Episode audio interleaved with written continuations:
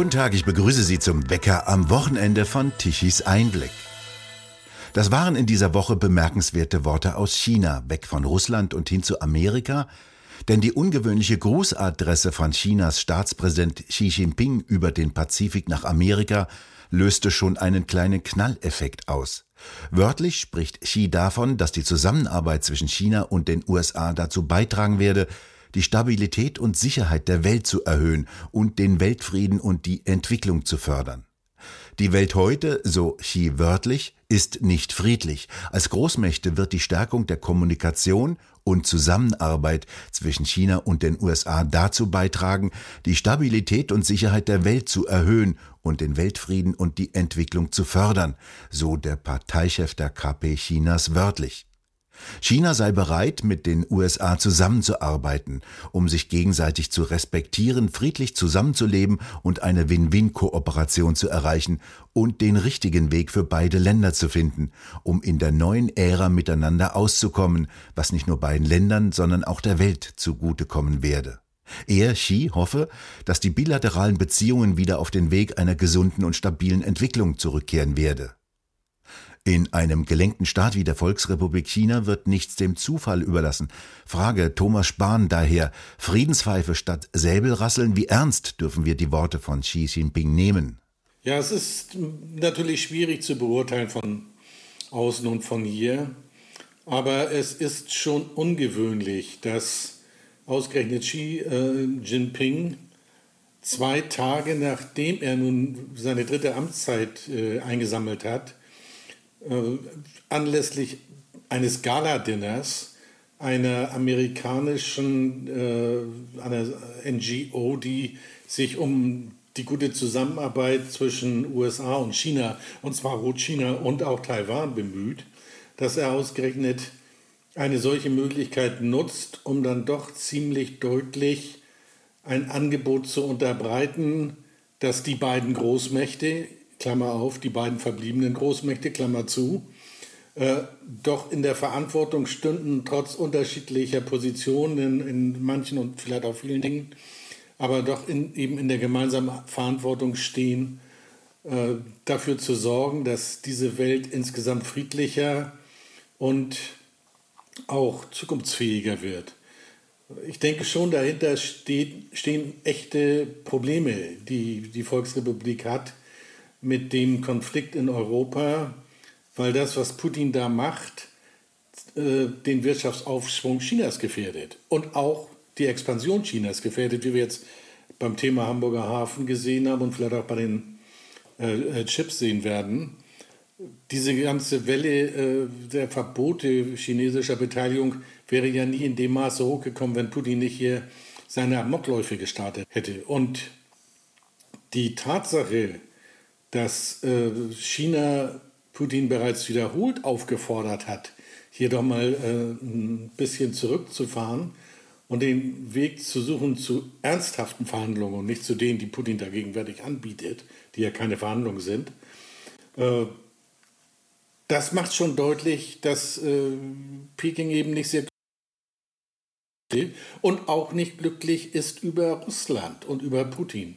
Also diese innige Freundschaft, die da äh, von Seiten Putins immer gefeiert wird, die sehe ich nicht. Ich habe sie ernsthaft gesagt noch nie gesehen, weil äh, China da immer äh, den, den postkolonialen Blick hat, seine Kolonien, seine Länder zurückhaben will von Russland und ansonsten eben auf die Rohstoffe schielt. Aber sicherlich auch eine Zeit lang davon ausgegangen ist, sollte es zu einem Konflikt mit den USA kommen, wäre Russland ein hilfreicher Verbündeter. Und auch diese Blase scheint jetzt sehr deutlich geplatzt zu sein, nachdem Peking gesehen hat, äh, wie marode die russische Armee in der Ukraine agiert. Die Klatsche gegenüber Putin hat sich ja schon in Samarkand angedeutet, als sich die Staaten getroffen haben und Xi Jinping Putin etwas im Regen stehen ließ. Das ist also schon eine längere Entwicklung. Also etwas im Regen stehen ließ ist hübsch formuliert. Putin äh, hat das ja noch versucht irgendwie schön zu malen, indem er dann erklärt hat, äh, er bedanke sich bei seinem chinesischen Freund für die klare und deutliche Aussprache. was im Diplomaten Deutsch letztendlich äh, nichts anderes bedeutet, als er hat mich kräftig geohrfeigt und ich musste es hinnehmen. Nein, äh, wir können davon ausgehen, Xi war vorher informiert über das, was Russland vorhatte. Aber Putin hat dem Xi erklärt, pass auf, das wird eine Nummer von einer Woche, das machen wir im äh, Haruk-Verfahren, dann habe ich die Ukraine wieder eingesackt und dann ist Ruhe. Damit konnte äh, Peking leben, weil es ihm ziemlich egal ist, was hier im Mittelosteuropa passiert, wer da nun, ob da nur die Russen den Daumen drauf haben oder die EU oder vielleicht auch die Amerikaner, ist für äh, Peking peripher, weil da hat es keine unmittelbaren Interessen. Ja, da möchte es eigentlich nur Ruhe haben. Statt das in einer Woche abzuräumen, hat Putin daraus einen Dauerkrieg gemacht, den er nicht gewinnen kann. Und das kann Peking nicht gefallen. Peking ist gerade auf dem Weg gewesen, wieder seine dank Corona runtergefahrene Wirtschaft einigermaßen anzustoßen. Und jetzt gehen die Energiepreise durch die Decke, die gesamte Weltwirtschaft kommt ins Stocken. Äh, das ist für Peking eine Katastrophe und es ist vor allem für China eine Katastrophe, weil er muss seinem Volk ja beweisen, dass er äh, es kann und dass er auch den Fortschritt weiter garantieren kann. Und das funktioniert im Moment alles nicht. Insofern die, diese Innigkeit, die dann eine Zeit lang zwischen Putin und Xi zu herrschen schien, die ist weg. Das bedeutet nicht, dass jetzt Peking äh, mit fliegenden Fahnen die Seiten wechseln wird und sich jetzt äh, bedingungslos an die Seite der USA stellt. Natürlich nicht. Aber äh, auf chinesische Unterstützung kann Russland nicht mehr zählen. Das Ding ist durch. Eine neue Auflage jetzt von äh, dem ewigen Frieden im Himmel ist Jahrmarkt und wir sind uns alle einig. Ist das so? Nein, das sicherlich nicht. Äh, es geht darum, das, das hat äh, Xi auch, denke ich, unmissverständlich deutlich gemacht. Äh, er sieht sich selber als eine der entscheidenden Großmächte dieses Jahrhunderts. Und äh, bislang deutet auch eine Menge darauf hin, dass er das sein wird. Und er hat offensichtlich akzeptiert, dass die zweite entsprechende Großmacht immer noch die USA sein werden. Auch wenn vielleicht zwischenzeitlich mal bei dem einen oder anderen die Hoffnung hochkam, dass die äh, Amerikaner in diesem Jahrhundert abschmieren und äh, die Autokraten dann die alleinige Herrschaft übernehmen. Gut, wenn das so ist, weiß er auch, dass er für seinen Handel, und davon lebt er, angewiesen ist auf die EU und auf die Amerikaner. Weil äh, weder Afrika noch Südamerika können dieses Handelsvolumen, was China braucht, um seine Leute zu befriedigen, ersetzen. Das äh, ist, liegt nicht drin. Also ist sein Interesse, Ruhe zu haben sicherlich auch Ruhe zu haben, um unter dieser Ruhe dann vielleicht seine expansionistischen Ziele Stück für Stück weiter vor, voranzutreiben. Er wird mit Sicherheit damit nicht aufhören. Aber ich sage mal so, wenn da ein Status quo der gegenseitigen Akzeptanz entsteht, wo dann eben auch kommunikative äh, Möglichkeiten und Kanäle bestehen, in denen man manche Dinge besprechen kann, ist das sicherlich eine höhere Qualität als der gegenwärtige Zustand. Und bemerkenswert ist ja auch, dass Xi bei seiner Grußbotschaft das Thema Taiwan überhaupt nicht erwähnt hat. Ja, was ja sonst in den letzten Wochen und Monaten immer im Mittelpunkt des Konfliktes stand, findet hier nicht statt. Und am Rande, auch das ist bemerkenswert, wenn man sich die Global Times anguckt, das ist quasi das englischsprachige chinesische Staatsorgan, das ist in den vergangenen Monaten ständig voll gewesen mit Attacken und bösartigen Diffamierungen gegen die USA. Da gab es sogar eine, eine Titelserie, in der die USA quasi für alles Unbild dieser Welt verantwortlich gemacht worden sind, für Völkermord, für äh, Terrorismus, für Unterdrückung, für Kolonial und so weiter und so fort. Das Ganze garniert mit sehr äh, bösen Karikaturen. Und nun mit einmal ist diese Botschaft der Aufmacher bei der Global Times und diese Serie ist nicht mehr zu finden. Das, auch das macht deutlich, dass offensichtlich in China da ein Umdenken stattfindet. Wie weit das am Ende funktionieren wird und ob die Amerikaner darauf eingehen werden, ist eine andere Geschichte. Ich könnte den Amerikanern allerdings nur empfehlen, zumindest dieses Signal mal ernst zu nehmen und darüber nachzudenken, wie man auf Basis dieses Signals weiterarbeiten kann. Weil wenn man auf eine solche Offerte nicht eingeht, wäre das ein bisschen ungeschickt. Vor allem muss man ja auch wissen, äh, Chinesen denken in Symbolik. Und das ist hier ein deutliches Symbol. Es ist kein Symbol für eigene Schwäche, sondern ganz im Gegenteil, durchaus für eigene Stärke. Aber es ist auch ein Symbol für die Bereitschaft zu einer kooperativen Zusammenarbeit im Sinne der Sache. Und ich denke, äh, das ist schon eine neue Qualität im Vergleich zu dem, was in den vergangenen Wochen und Monaten, ja vielleicht sogar schon Jahren auf chinesischer Seite äh, zu erkennen war. In der vergangenen Woche ist in China der 20. Parteitag der Kommunistischen Partei Chinas zu Ende gegangen und dort wurden auch wichtige Weichen für die Zukunft gestellt. Zunächst einmal Chinas Präsident bleibt Xi Jinping. Er sitzt fester denn je im Sattel und führt das Land auch in den kommenden fünf Jahren. Der 69-jährige Xi musste dafür auch das bisher geltende Ruhestandsalter für Funktionäre von 68 Jahren abschaffen. Und die chinesische kommunistische Partei ließ das zu und verband damit ihre Zukunft mit dem mächtigsten Führer seit Mao Zedong, Thomas Spahn. Was bedeutet denn das für den künftigen Kurs Chinas und auf was müssen wir uns im Westen darauf einstellen? Ja, es ist schon sehr bemerkenswert, was sich da abspielt, weil letztendlich die Volksrepublik China damit sich in eine Ein-Mann-Diktatur äh, wandelt und zudem den Weg zurück sucht zu Mao zu einem Mann, der mit absoluter Herrschaft und auch uneingeschränkter Gewalt über sein großes Volk sehr viel Unheil gebracht hat und äh, aus meiner Sicht als einer der größten Massenmörder der Menschheit in die Geschichte eingegangen ist. Und das, was da jetzt passiert ist auf dem Parteitag, diese absolute Ballung von Macht auf einer einzigen Figur, es muss nicht, aber es kann genau in diese Entwicklung zurückführen. Und wenn es das tun sollte, dann mit deutlich restriktiveren und vermutlich noch schlimmeren Folgen als in der Vergangenheit. Zweiter Mann ist ja ein Funktionär aus Shanghai geworden. Äh, Li Qiang, der verantwortete den chaotischen Lockdown in Shanghai mit seinen erheblichen wirtschaftlichen Folgen.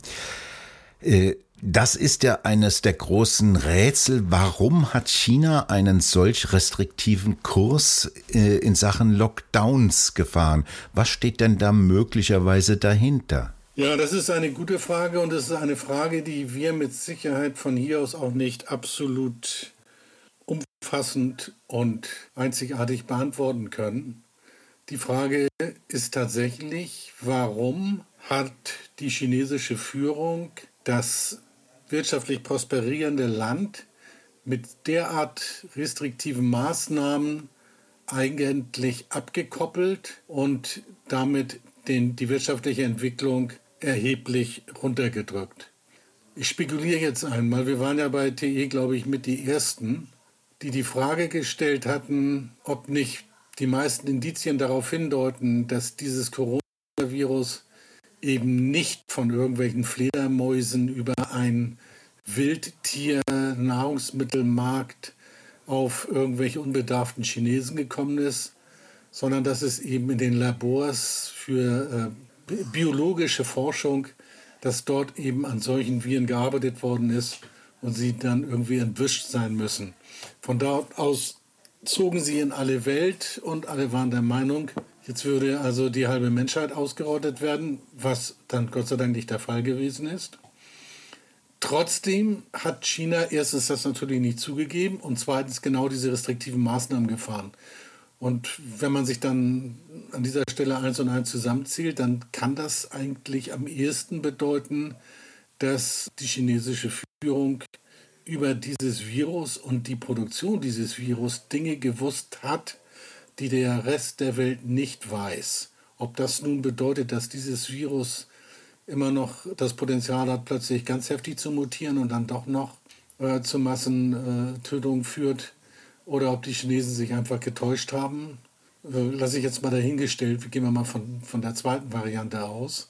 Wenn gerade ein Land wie China, sagen wir jetzt mal ehrlich und vielleicht auch ein bisschen sarkastisch, selbst wenn in China jeder zehnte Betroffene und dann zumeist ältere Leute an diesem Virus gestorben wären, hätte das für, für China kaum irgendwelche Auswirkungen gehabt. Das, was China mit den Lockdowns gemacht hat, mit diesen brutalen und radikalen Lockdowns, das hat Auswirkungen, die werden in fünf bis zehn Jahren noch zu spüren sein, weil eben in China diese gesamte Wertschöpfungskette eigentlich zusammengebrochen ist. Und warum eine Regierung das in einer solchen Situation macht, ist unter vernünftigen Aspekten nicht zu erklären. Er hat ja damit die chinesische Wirtschaft erheblich beschädigt, denn jetzt befindet sich China in einer prekären finanziellen Lage. Ein großer Teil der weltweiten Finanzmarktanalysten hat vorausgesagt, dass sich die Krise verschlimmern werde. Und es ist offensichtlich eine finanzielle Abwärtsspirale, in der sich die chinesische Wirtschaft befindet, mit am stärksten betroffenen Branchen der Stahl- und der Eisenerzindustrie.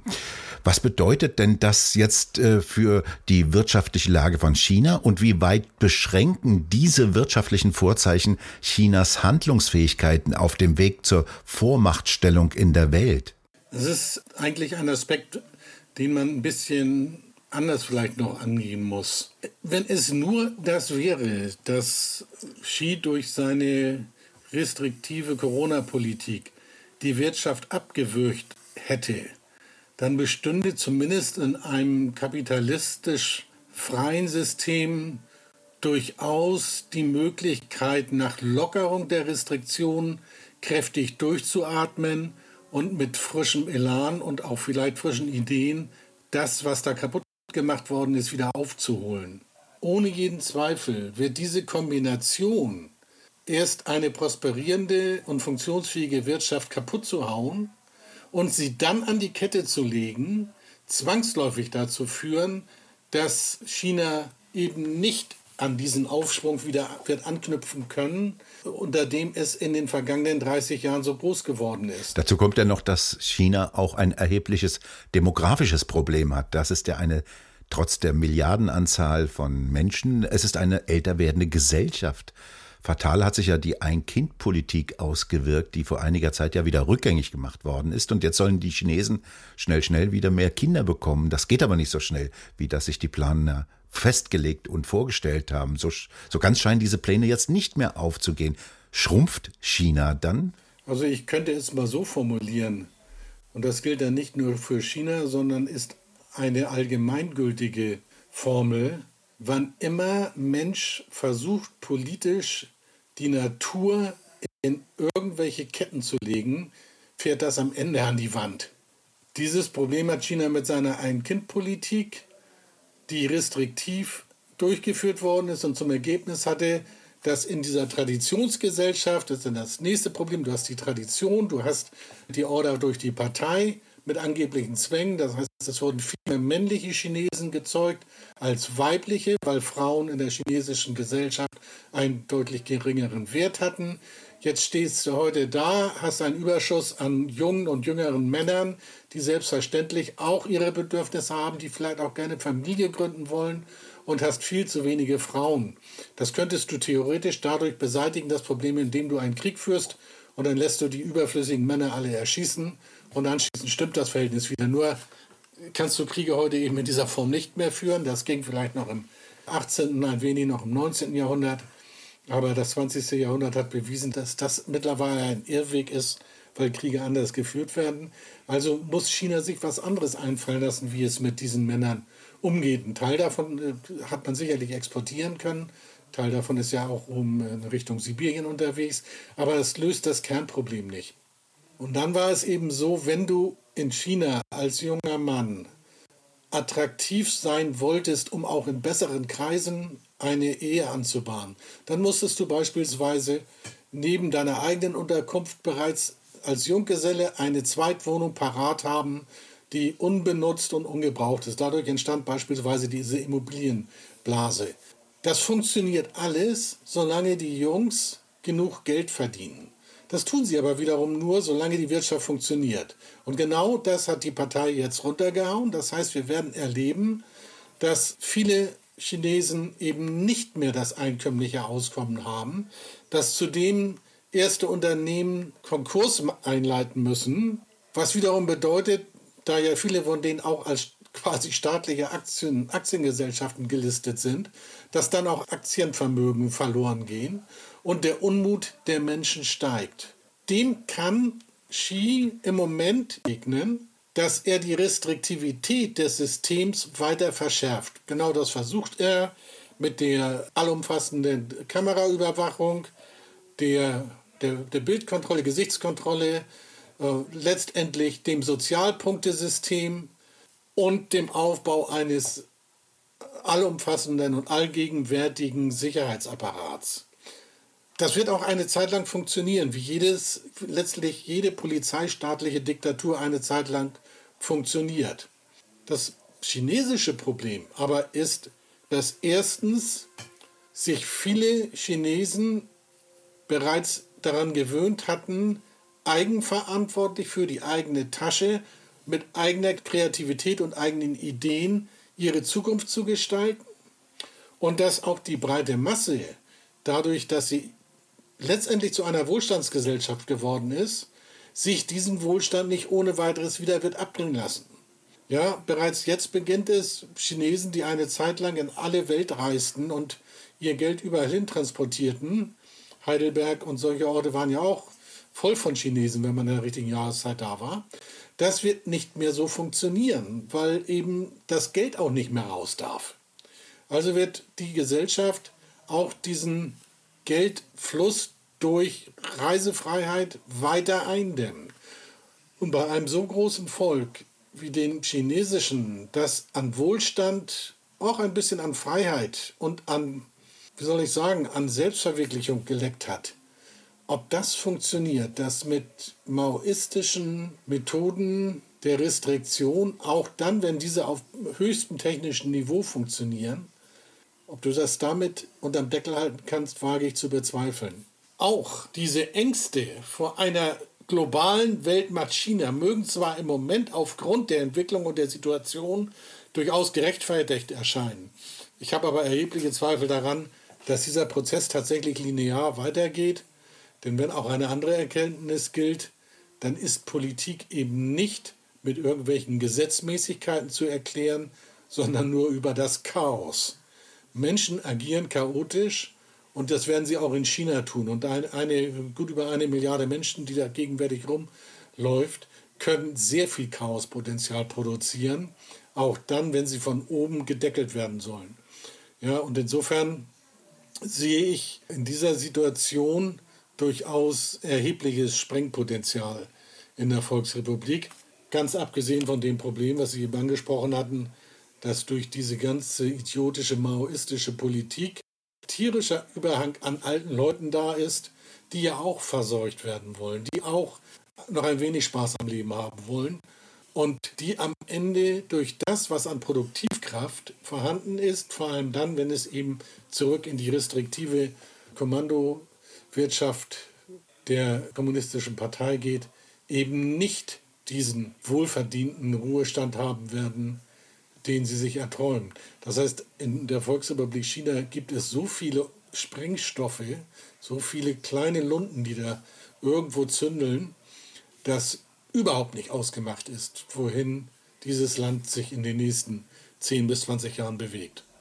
Welche Bedeutung haben denn die Parolen, die wir bisher jedenfalls immer gehört haben? Taiwan müsse wieder zurück zu China, wenn nötig, durch eine Eroberung. Welche Bedeutung hatten denn diese Parolen? Also erstens muss man dazu sagen, Taiwan gehört schon immer zu China, ist nichts anderes als eine Propagandalüge. Diese vorgelagerte Insel gehörte nur in ganz kurzer Zeit, nämlich einiger weniger Monate nach dem Zweiten Weltkrieg, tatsächlich kurzzeitig zu China. Ansonsten war sie entweder von Europäern oder vor dem von dort siedelnden Menschen und lange Zeit von den Japanern besetzt und geführt, weshalb diese Behauptung, es sei schon immer China gewesen, genauso schwachsinnig ist wie manches, was da heute aus Moskau zu hören ist. der eigentliche Punkt, weshalb China mit seiner Ein-China-Politik nun so das Auge auf äh, Taiwan bzw. auf die Republik China geworfen hat, ist ein anderer. Und zwar das Problem, dass unmittelbar vor der Haustür des kommunistischen Einparteienstaats China eine von Chinesen geführte Demokratie existiert, die überaus erfolgreich und wirtschaftlich deutlich erfolgreicher ist als das Festland. Das heißt, für alle Chinesen, erstmal vor allem für die Auslandschinesen, aber im Ergebnis auch für diejenigen, die in rotchinesischer Ägide groß geworden sind, befindet sich dort ein Musterland, das zeigt, wie es auch sein könnte. Und zwar mit technologischer Spitzenqualität auf der Welt, absoluten Freiheiten und Demokratie. Es sind die funktionsfähigen gesellschaftlichen Gegenentwürfe, die der eigenen Bevölkerung zeigen können, dass es besser geht. Und das ist das, das genau darf nicht sein. Deswegen muss Taiwan weg. Solange Taiwan eine diktatorisch geführte, relativ unbedeutende kleine Insel vor der Küste Chinas war, spielte das keine große Rolle, weil es fand keine Wahrnehmung statt. Aber heute ist Taiwan eine chinesische Demokratie und man kann sagen wirtschaftlich von Weltrang. Und das ist das, was die eigentliche Gefahr bietet. Deswegen auch musste jetzt in Hongkong eben dieser demokratische Ansatz so brutal ausgemerzt werden, weil Xi in Peking die Angst hat, dass dieses Virus Demokratie und Freiheit dann eben rüberspringt und in seinem eigenen Land tätig wird. Und dann wäre die Alleinherrschaft der Kommunistischen Partei Chinas nicht nur gefährdet, sondern wie zum Beispiel UdSSR gezeigt hat, dann auch am Ende weg. Es geht hier ganz explizit um persönliche Ängste, die dafür sorgen, dass ganze Länder vergewaltigt werden für Expansion, äh, expansionistische Abenteuer. Wie gesagt, wir sehen es in, in Russland, Ukraine im Moment exemplarisch, aber es findet sich dieses Muster immer wieder auf diesem Planeten dort, wo ein relativ großes, totalitär geführtes System Angst davor hat, dass seine Idee durch einen Gegenentwurf abgelöst werden könnte. Im Iran ist es letztendlich die islamische Diktatur, dieser islamische Kollektivismus, der im Koran festgeschrieben ist, der gefährdet wird durch äh, demokratische Modelle. Und wir sehen ja gerade im Moment im Iran auch, wie es da kocht und brodelt und wie die Leute trotz äh, brutalster Gegenmaßnahmen immer noch auf die Straße gehen und rufen, äh, dass das Regime zu verschwinden hat. Äh, wir sehen es in Putins Russland, der aus Angst um seinen KGB-Mafia-Staat ein langsam in die Gänge kommendes demokratisches, letztendlich auch russisches Gegenmodell zu vernichten in der Ukraine. Und äh, es ist in Peking mit Xi und dessen Position zu Taiwan nicht viel anders. Wobei auch klar ist, würde China Taiwan übernehmen, das würde das Ende des taiwanesischen Geschäftsmodells bedeuten, denn Geheimnis jener gewaltigen äh, Chipproduktion ist eine weltweite Vernetzung und Geheimnis dieser Produktion ist auch, wie bei jeder High Technology, sie funktioniert nicht in diktatorischen Gesellschaften. Eine chinesische Eroberung Taiwans würde also auch bedeuten, dass der Welt die Chipproduktion abgeschnitten wird. Würde sich das die Welt gefallen lassen? Ja, die, der Welt ist das natürlich noch nicht so sehr bewusst. Aber es ist völlig richtig. Solche innovativen Technologien und Industrien können in einem Kommandosystem nicht funktionieren. Das ist immer darauf ausgelegt, am Ende zu scheitern, weil die Innovationsfähigkeit und die Kreativität fehlt. Sie müssen in einem System wie Taiwan mit seiner Chipproduktion eben auch Abläufe haben, wo einer sitzt und sagt, pass mal auf, Kollegen, so wie ihr euch das denkt, wird das vielleicht nicht funktionieren, weil. Und das muss der machen können, ohne dass er deswegen von irgendeinem Vorgesetzten angepuppt wird. Das funktioniert in Kommandowirtschaften nicht, weil dort jeder strikt das macht, was ihm von oben befohlen wird. Und auch da kann ich wieder jetzt den Bogen kurz finden zur Ukraine. Die russische Armee versagt dort nicht, weil sie letztendlich weniger Manpower hätte, sondern weil die gesamten Ablaufsysteme nicht funktionieren, weil sie eben auf Kommando, Befehl und Gehorsam ausgerichtet sind und nicht auf Kreativität. Das ist in der Chipproduktion nicht anders, das ist im äh, Silicon Valley nicht anders. Solche Fortschritte funktionieren nur durch den Widerspruch und die Innovationsfähigkeit der Gemeinschaft jener, die daran arbeiten. Deswegen würde es nicht funktionieren, wenn China das jetzt einfach übernimmt und da irgendwelche äh, eigenen Leute reinsetzt, dann bricht das Modell zusammen. Was die Brotchinesen perfekt konnten, waren eben das Abkupfern und das Entwickeln aufgrund des Abgekupferten. Man mag ja über den Kapitalismus sagen, was man will, aber es ist das einzige bislang als funktionsfähig bewiesene System der Wirtschaftsordnung, in dem die individuellen und die Innovationskräfte freigesetzt werden und auch ihre Chance haben. Und Fortschritt produzierst du nur über Freiheit und Innovation. Alles andere produziert als Stagnation und aus der Stagnation den Niedergang. Das ist ein Prozess, den wir gerade jetzt in Deutschland erleben. Neinsager sind also auch wichtig oder man könnte auch sagen Querdenker. Richtig, natürlich, weil wenn alle kollektiv immer im Gleichschritt marschieren und oben einer sitzt, der sagt, wo es lang geht, dann laufen sie im Zweifel auch gemeinsam an die Wand und wundern sich nicht mehr darüber, dass sie anschließend Kopfschmerzen haben. Thomas Spahn, herzlichen Dank für dieses ausführliche Gespräch. Und bei Ihnen bedanken wir uns fürs Zuhören. Schön wäre es, wenn Sie uns weiterempfehlen. Weitere aktuelle Nachrichten lesen Sie regelmäßig auf der Webseite tichiseinblick.de. Und wir hören uns morgen wieder, wenn Sie mögen.